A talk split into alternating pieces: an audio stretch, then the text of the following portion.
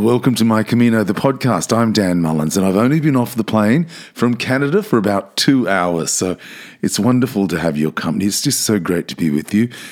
Hey, so sorry I missed last week's episode. I, I did my best to try to get something up and running being on the road, but on that day we were trying to fix flat tires. We had an, like a six or seven hour drive. It all became too difficult, and I had thought I had loaded something up for that week, but actually hadn't. So I'm sorry about that.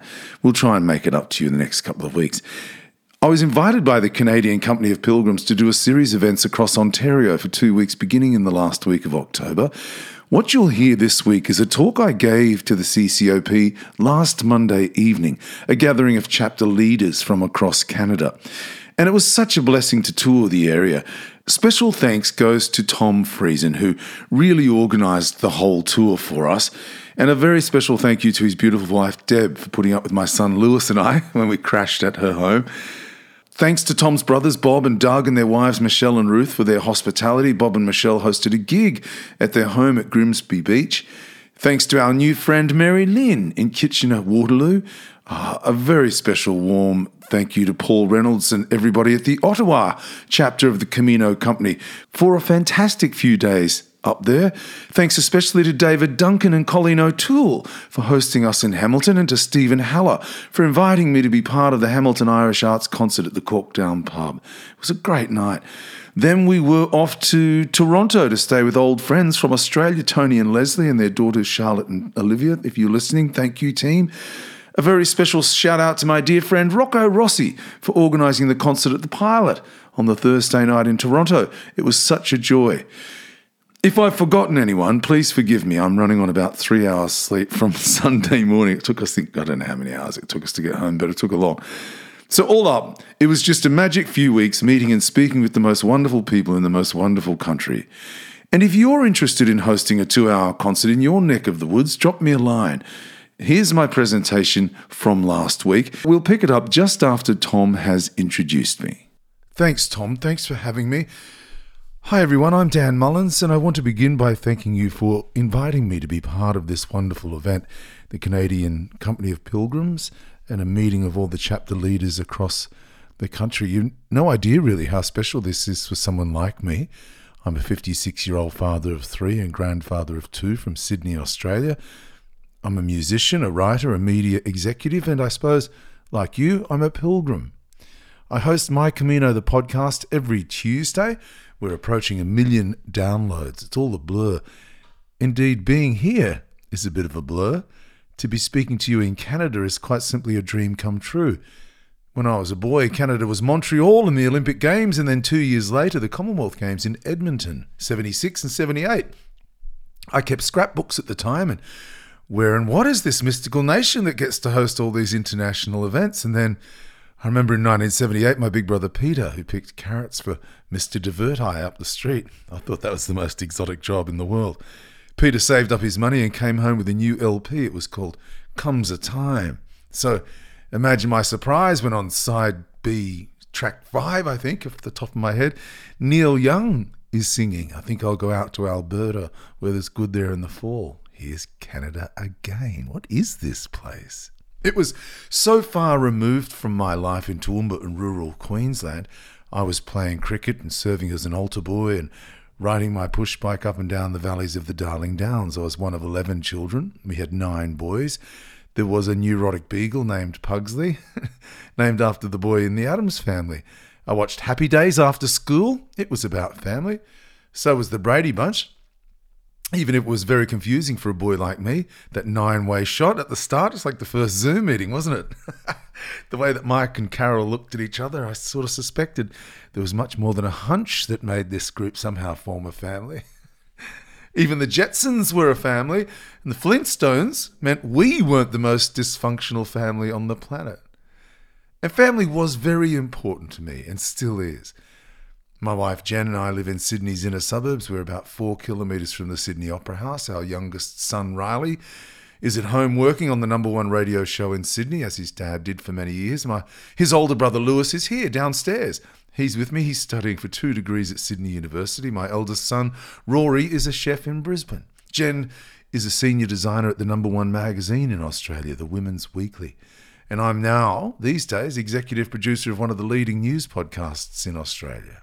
I was, for almost 20 years, one of the producers of the top radio program in the country, the Alan Jones Breakfast Show on 2GB and stations around Australia. I presented a weekly segment on Alan's program called The Bush Telegraph. My job was to tell stories from rural areas to people in the city. And the stories were, as I'm sure you'd be aware, living in such a broad, vast land like Canada, the stories were incredible. I could talk to you here all day about the people I met, their lives, their battles with drought, floods, and bushfires. And I was lucky enough to meet Canadian firefighters on the fire grounds back in early 2020. It's actually one thing we share with you. You have wildfires and we have bushfires. And some of your people were fighting fires alongside our crews. To come to us to help and to leave your family behind back home is the ultimate gift to you from us as Australians to Canadians. Thank you. Now, can I tell you, it's heartwarming beyond words to see communities come together to help one another, to support one another, and to be a family of sorts. John Lennon sang about a brotherhood and sisterhood of man. I knew and know the value of brotherhood and sisterhood of all of us and of siblings, the value of nurture and support, how important it is to be able to trust or place your trust in another, to believe someone is there for you, someone who will listen, someone to reach out to, someone to be there, to care, to share. Music was a huge part of our lives growing up. There were six boys in my bedroom, two sets of bunks, and two single beds. My older brothers would play take turns rather to play an eight. My older brothers would take turns to play an album each night as we drifted off to sleep. It was part of our everyday ritual. That's where I first heard Four Strong Winds, Neil Young, Bob Dylan, Cat Stevens, Van Morrison. For almost as long as I can remember, there were guitars in the corner of the room, a, a banjo, a piano in the lounge room. And it's who I am. When I think about family, I sometimes visualize the strings of a guitar. Individually, the strings ring out an individual tune, sustaining a note, creating a presence of their own. When they're played as part of a chord, well, it's an entirely different sound. The chord is a complex mix of harmony and tune. The sound of each string complements the others. The ringing notes, side by side, are greater than their individual parts. Even plucked individually, they sound out melody. But the chord is true togetherness, harmony, and family. My brother Ben died in 2010, and I'll talk about his journey later. Another little brother Leo died in September 2019 from cancer. The three of us played music together. We were music. Music to me is much more than just part of me, it is my family. And I wanted to speak today about our place in the Camino family, the global family of pilgrims. My association with the Camino de Santiago began in 2008. My mother is a doctor of theology and kept a comprehensive library, and I was staying with her and noticed on the shelf Shirley MacLaine's book, The Camino, and I read it in a day. And I still don't know if it makes a lot of sense, to be honest. Then in 2010, I was back at mum's after my younger brother Benny died. And I was searching for something, answers, I suppose. He died of a broken heart. He just slipped out of time with the rest of us. A supremely gifted musician, being out of time, as it were, drove him insane, and he never recovered. He was 42. So, to pass the time, I ran my fingers over the spines of the books in Mum's library, and old titles winked at me The Power of Now, I'm okay, you're okay, Men are from Mars, women are from Venus. The power of positive thinking. And then I saw The Camino, and I read it again in a day. And I decided then I'd walk the Camino one day in Benny's honour. Time flies as only time can. Children to raise a working life calls. Music in the form perhaps of your latest favourite record comes and goes. Time waits for no one.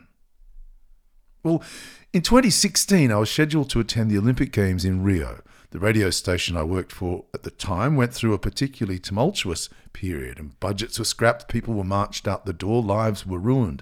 I was very lucky to keep my job. But I wasn't going to Rio. The boss said, Have three weeks off, spoil yourself. I said, I can't have three weeks off. There's no point taking time off. My children at school. My wife said to me over dinner, Why don't you do that silly walk you've been talking about for years? And I kind of made every excuse that I could think of. But there was no excuse, really. Three days later, the ticket to Spain was on the kitchen bench, a gift from my family. There's that word again family. Six weeks later, I arrived in Santiago de Compostela on my 50th birthday. I walked half the Camino Frances from Sahagún, and it changed me forever. Now, I'll explain why. Walking the Meseta, my mind was driving me insane. It's not good for me to have too much time to think, not good at all. And I'll read from my journal at the time. I decided to challenge myself. If this was to be the cathartic journey of a lifetime, it needed to be cleansing. The bells of St. Benedict's convent in Sahagún rang out six times. I was finally on the Camino, preparing to head out on my first day on the ancient and spiritual trail. I chose St. Benedict's because my little brother, who had died a few years earlier, was Benedict. And the bell tower sits atop the 12th century cathedral where the night before the cloistered nuns had blessed us prior to sending us on our way. A few moments after walking out the door of the convent with a quiet prayer, I was on my own, walking alongside the road as the sun rose slowly in the distance. The lights of Sahagún faded behind me, the sounds of the town eased, and the gravel crunched beneath my feet. There's nothing like the first few steps or the first few minutes on the Camino. You've arrived. And many of my guests on the Camino, the podcast, suggest your Camino begins the day you decide you are going to walk. It's that moment that you become a pilgrim. You're not only preparing yourself, you're walking more, buying equipment and doing your research, but you're also preparing your heart and soul for what's ahead. There will be much soul searching, much time and space. That message was at the forefront of my of my mind as the Meseta, the agricultural plateau forming the middle third of the Camino Frances, broadened around me. Peering into the distance, you can almost make out the curvature of the earth, so wide and vast is the, is the horizon you walk toward. Two days later, having walked through the dusty vagueness of Reliegos and the silent beauty of Mansilla de las Mulas, before arriving in Leon, it dawned on me. I was thinking too much about nonsense, worrying about work, feeling guilty about leaving my family, despite the fact I had their blessing. They were delighted I was on the journey. I worried about money, which is ridiculous, and I worried about my future, as if I could do anything about my future. Arriving in Leon, I stumbled upon Restaurante Las Termas Cal Paloma. The cafe looks directly across the town square onto the facade of the 13th century Gothic Cathedral de Leon, with its spires towering over the pilgrims and tourists craning their necks to take it all in below. A narrow cobblestone alley leads to the 10th century Basilica del San Isidoro, home of the tombs of kings and queens past. The modernist Spanish designer Antoni Gaudi has the Casa Botines, a small walk from the cathedral. It's just down the street. Leon is alive with history and culture. Albergue de Peregrinos San Francisco de Assis welcomed me after an afternoon wandering the ancient streets. But I wanted more from that pilgrimage. And I prayed to St. Francis of Assisi himself, who walked these streets as he made his pilgrimage to Morocco in the early 13th century and I prayed I would find answers. The next day, I was between Leon and St. Michael del Camino. I had an idea. Maybe I'd dedicate each day to five years of my life. I'd think of nothing but those five years. The mistakes I made, the people I hurt, people who hurt me, my loves, my lovers, my family. Where I worked and who I worked for. Who I hurt and how I hurt them. Who hurt me and what it meant to me. I thought of nothing else and spoke to no one until I had finished with those five years. Then I said a small prayer, sang a song honoring my wife and children, my parents and late brothers, and let it all go. All of it. And as the broad and golden sweep of Spain roared around me, I cried, I laughed, I was angry, I was sad, frustrated, embarrassed, humiliated, delighted, proud. But most of all, I was relieved. I was arriving in Santiago de Compostela on my 50th birthday. I wanted to arrive alive. I wanted to arrive free. And the Meseta draws to a close in the days after Astorga. The plains make way for rolling hills, dense forests, sweeping views across the Galician landscape. After ten days, I was just outside Palas del Rey, reaching the end of my journey of the mind. I said my priests, said my prayers, sang my songs, and I waited, and there were three fence posts wired together to my right. Further up the path, two posts wired as one. And then the same distance up the path, there was one lone post. And I counted the post perfectly placed to restart my life, just as I do every single day when I restart a broadcast in a radio studio or a podcast studio. Three, two, one. Fifty years of me, fifty years of Dan Mullins floated away from me like I was pushing through a wave at the beach. I didn't want to look behind me. I was giddy. I was lighter, with the sun streaming through the trees in beams, and I had no doubt I had dealt with it all. No regrets, no enemies, no sadness, no sorrow, no anger. Well, it's easy to say, it's not easy to do. But what's the point of carrying it all around with you? It's there on the Camino now, all of it, among the emerging hills of the Galician mountains, alongside the ancient and spiritual trail they call El Camino. I picked up some of those stories and emotions when I went back in 2017, particularly the grief following the death of Ben. I wanted to sift through some of that baggage. I wanted to sort through some of the papers. I longed for the memories, Ben in particular, Benedict. I wanted some of the closeness the grief provided, and I cried like a three year old. I wanted to let go, and let go I did. All of it. And then I went home. And when I reflect on that 2017 journey, it was a blessing. The Camino was calling me. My family said, Go, you must go. So, in 2017, I walked from Lourdes to Santiago, a journey of a thousand kilometers.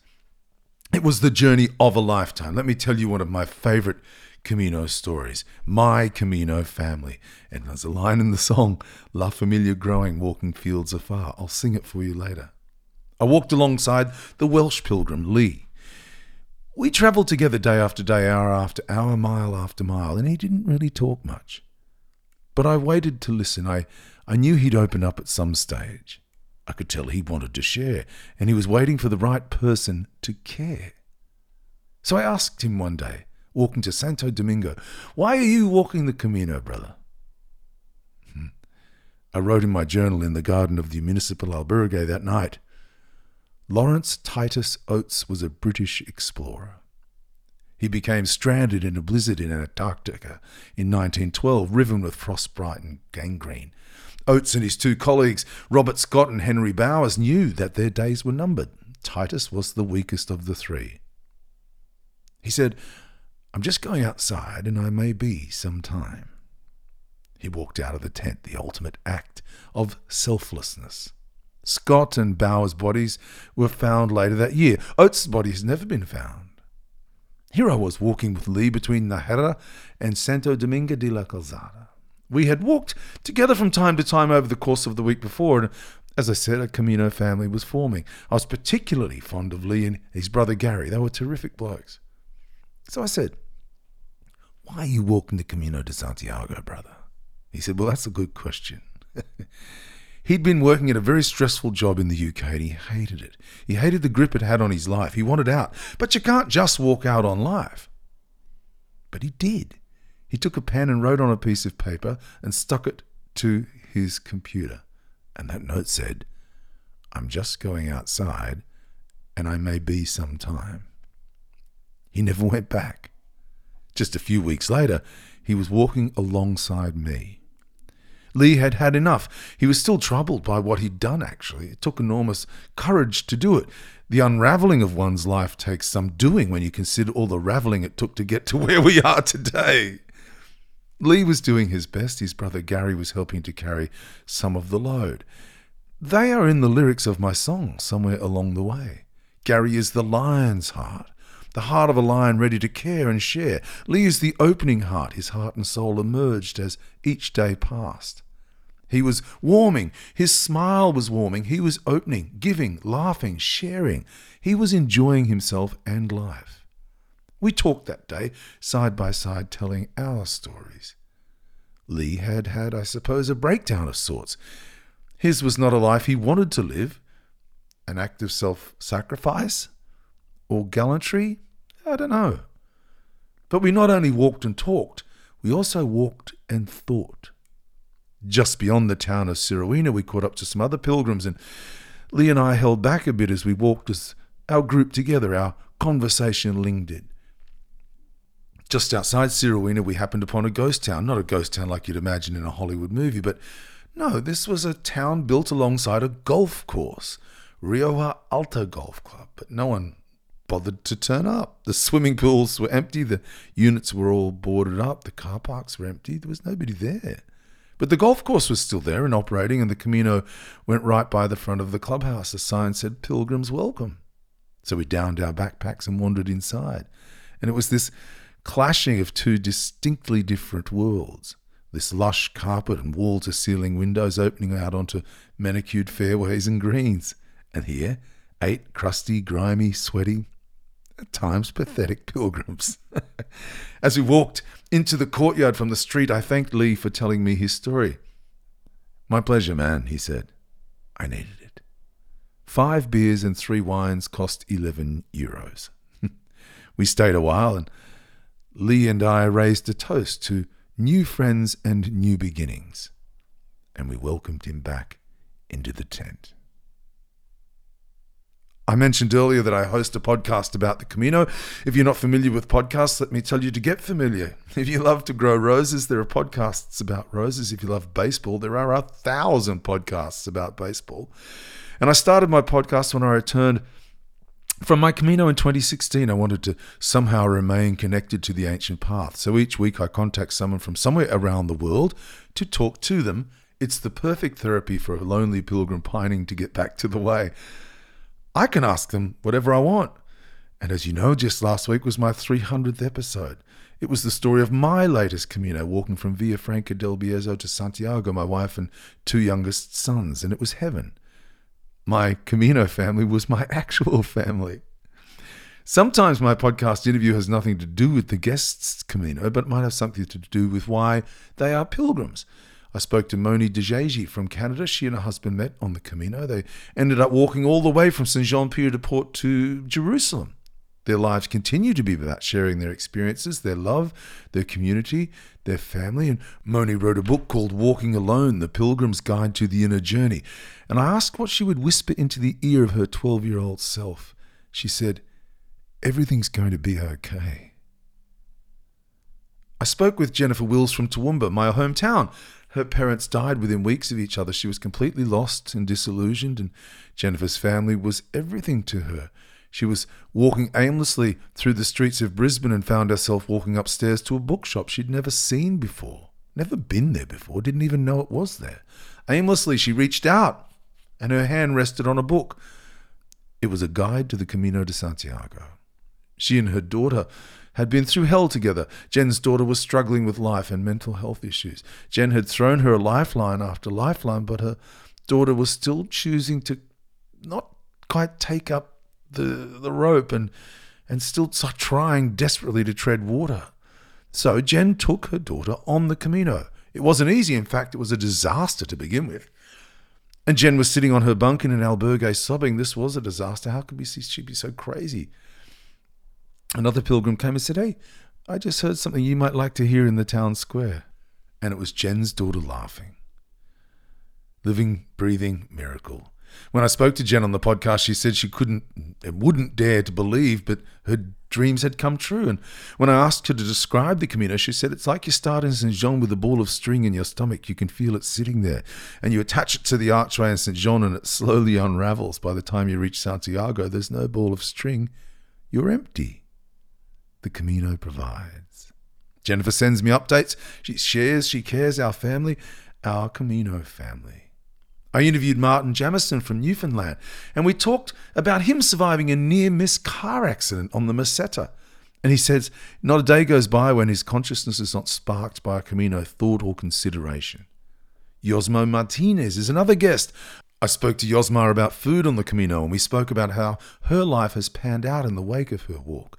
You could hear in her voice a freedom, a soul in genuflect, a heart, a chance to reflect. Tom Friesen, here, sitting opposite me at this table, has been a guest. And I loved it when Tom told me he sings Morning Has Broken when he volunteers as a hospitalero in Albergues. I'd much prefer Tom's awakening to repeated iPhone shrills. Roxy Edwards is a pilgrim from Vancouver Island. In Canada, she decided to walk the Camino, but first she had to make some very difficult and challenging life decisions. Her husband has multiple sclerosis, and she was leaving him behind in a wheelchair. Hers was a journey of letting go, of not fearing change, of being brave and walking to discover yourself and others. She gained so much from what she learned on the Camino. She spent the summer of 29 traveling from one side of Canada to the other, camping each night in a tent under the stars. And she took her husband with her.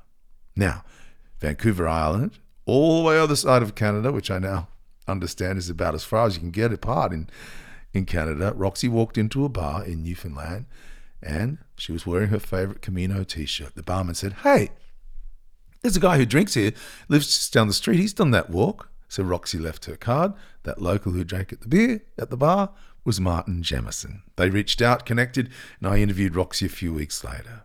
Two of my guests meeting in the most unlikely of places. The Camino provides, and the family grows. Tony Jakes is from the Blue Mountains just outside of Sydney. Now, he took part last year in what's called I'll Push You, the accessible Camino. You'd be aware of Patrick Gray and Justin Skeesuck, who walked in 2016. Justin suffers from a rare neurological disease, and Patrick pushed him in a wheelchair the entire length of the Camino Frances. The film they made is called I'll Push You. Justin had told Patrick about his dream one day to travel the Camino, and Patrick replied, I'll push you. the last few years, they lead this team of pilgrims who push, pull, guide, and spirit a group of special needs pilgrims across the Camino. And other pilgrims then from volunteer from all around the world to help out. To give your time to enable someone less fortunate than you to share the joy of the Camino is the ultimate gift, a collective gathering of souls working together, a family. I walked in 2016 and found myself outside Astorga one fine morning, and as I rounded the corner, I heard full blown laughter, and I'd stumbled on three Canadian pilgrims Keith, Doug, and Miles from Winnipeg, Manitoba. Keith was dying from cancer, Doug had just beaten cancer, and Miles was buying the drinks. Theirs was a collective Camino. They were having the time of their lives. We walked together for a few days, sharing stories. Australians and Canadians share a fellowship. There's something in our collective DNA, I think. And I lost them the day before we arrived in Santiago. I didn't find them before I flew home. I was desperate to find them, to reach out. I simply posted on Facebook Hi, I've just finished the Camino de Santiago with three Canadian pilgrims, Doug, Keith, and Miles. I found them in 36 hours. we stay in touch regularly. Keith passed away last year, unfortunately and I look forward to catching up with Doug and Miles. I will miss them on this trip, but perhaps we'll walk together again on the Camino. I can't wait to pick up where we left off. I've interviewed couples who have found love again, couples who met on the Camino and now have children. I've interviewed pilgrims who dared to wish, dared to dream. They came home with such a glow, their friends and family stood around them, warming themselves. this is family. I mentioned earlier my little brother Leo, who died in late September 2019. He was a beautiful human being. I was with him the night he died. He told me not to worry. I thought it was the greatest blessing a brother could bestow on another. Don't worry. I'm doing my best to honour his wishes, but it's a difficult course to navigate. Being here with you in Canada is putting wind in my sails. Just imagine for a moment if St. James were here this weekend. Imagine we asked him what he hoped we gained from walking in his footsteps. If the first person who had the courage to put their hands up to address St. James said, Family, he'd be delighted. Family. Family makes you cry, makes you proud, makes you want so much more, makes you wish time would stand still, makes you wish you could rewind and relive, makes you wonder where time went. Camino family makes you think back to when you helped someone treat a blister, you shared a meal, you were offered a meal, someone you didn't know gave you a hug when you were exhausted, you sang at the top of your lungs when you hadn't sung in years, when you prayed again after 25 years when you walked into a church and it was hot outside, cool and dark inside, would you be welcome? But you just paused. You prayed again. You hoped again. The Father, Son, and Holy Spirit, the family of your family, like mine, I'm sure. But maybe they're not the family of your future. But here you are in a majestic ancient cathedral looking at all the splendour and riches of the church is this what Jesus would have wanted? The son of a carpenter from Jerusalem, his fishermen friends, James, son of Zebedee, in whose steps we walk. Well, I suppose it's up to you, really, what you make of it, not for me to tell you. And one of the great things about the Camino is you're rarely asked, What do you do? Who cares if you're a banker, a doctor, a car park attendant, a busker? No one cares. You're you. We're all walking, after all, in the footsteps of a humble fisherman. We ought to remember in 2022 we are here in Canada, a million miles from the front room in Toowoomba where a little boy once had a crush on Jan Brady. the world is ours. Family is about identifying with brothers and sisters alongside us, those who walk in step or maybe walk past us, who offer us buen camino. I've interviewed 300 people for my podcasts, and I've been asking my guests one word they'd use to sum up the Camino. Well, I say laughter. I think it's wonderful to walk past a group of pilgrims and hear laughter. Me and my Camino family laughed often and laughed hard. It was a delight to make one another laugh. Indeed, we were shushed a few times in albergues because we were laughing after lights out. It's wonderful to laugh. But other pilgrims have said these one word answers, peace and freedom, uh, transformative, grounded, trust, community. What about love, creativity, connection, life, humble, inspired, or even liberated? Patty Pye, my friend from San Francisco, who now lives in Santiago, said sensual. She said her senses were alive on the Camino. And they are. You listen to the bird song, the cowbells, the town and church bells, the crunching of the gravel beneath your feet. I don't listen to music when I walk because I want to be enveloped in the sound of my surroundings. Plenty of pilgrims want or need music in their heads to motivate them, to keep them moving. I'm a little different. I love the sound of France and Spain. I say France because I read Bill Bennett's book, The Way My Way, and he spoke about the cuckoo birds in the trees as you leave Saint Jean Pied de Port. And I was walking up the hill on the outskirts of town when I heard them. I was so happy. We have cuckoos in Australia, but they're pretty rare. These birds sounded just like something off a movie. It was magic. I was so pleased I had the opportunity. The other joy of walking and listening is the joy of conversation. As I said earlier, I would often ask people I walked with or beside, and there's a distinction there, why are you walking the Camino? Often they didn't know, or they were walking to find out. Others wanted a holiday or perhaps reflection, some for redemption or for forgiveness, or for the opportunity to discover a bit more about themselves. And it is a chance for discovery whether you like it or not. Believe you can, you're halfway there. Katie Trulson in episode 43 talks about just being. And I saw a sign in a shop recently, a quote attributed to Buddha The secret of health for both mind and body is not to mourn for the past, worry about the future, or anticipate troubles, but to live in the present moment wisely and earnestly. Pilgrims talk about meeting someone in a small village and that person changing their lives. They talk about what it means to open your heart, your soul. So, what exactly does that mean? Well, take your pilgrimage with you. Take it in your heart. Give it to your spouse, your children, your grandchildren, your lover, yourself. Give patience. Give understanding. Give time. Give love give you. Your family will thank you forever. The Camino family will thank you forever.